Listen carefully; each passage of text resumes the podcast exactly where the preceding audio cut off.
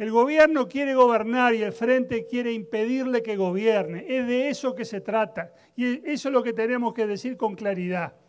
Una mentira tras otra, una falacia tras otra, que nosotros desmentimos y se derrumba inmediatamente. Dijeron, van a privatizar la escuela pública. Es mentira, tuvieron que reconocer que eso no era así.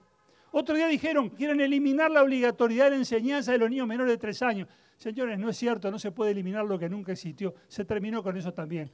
Otro día dijeron, con la portabilidad numérica van a fundir Antel. Antel prospera, está ganando mercado y los ciudadanos tienen su derecho, que es por lo que votamos esas disposiciones. Otro día dijeron, privatizan las empresas públicas. Mentira, no se privatiza ninguna empresa pública en la LUC. Lean el texto de cabo a rabo. Y esto pasa con muchísimas afirmaciones. La campaña del sí apela a mentiras, a falacias, porque no, encuentra un argumento sólido contra la LUC. Lo único que hay en el fondo de esto es la voluntad de doblarle la mano al gobierno, de ganarle la pulseada y decir, señor presidente, no gobierne más, dedíquese a administrar, limítese a administrar, pague los sueldos, pague las jubilaciones, pero no haga más nada porque la gente lo desautorizó. Es de eso que se trata.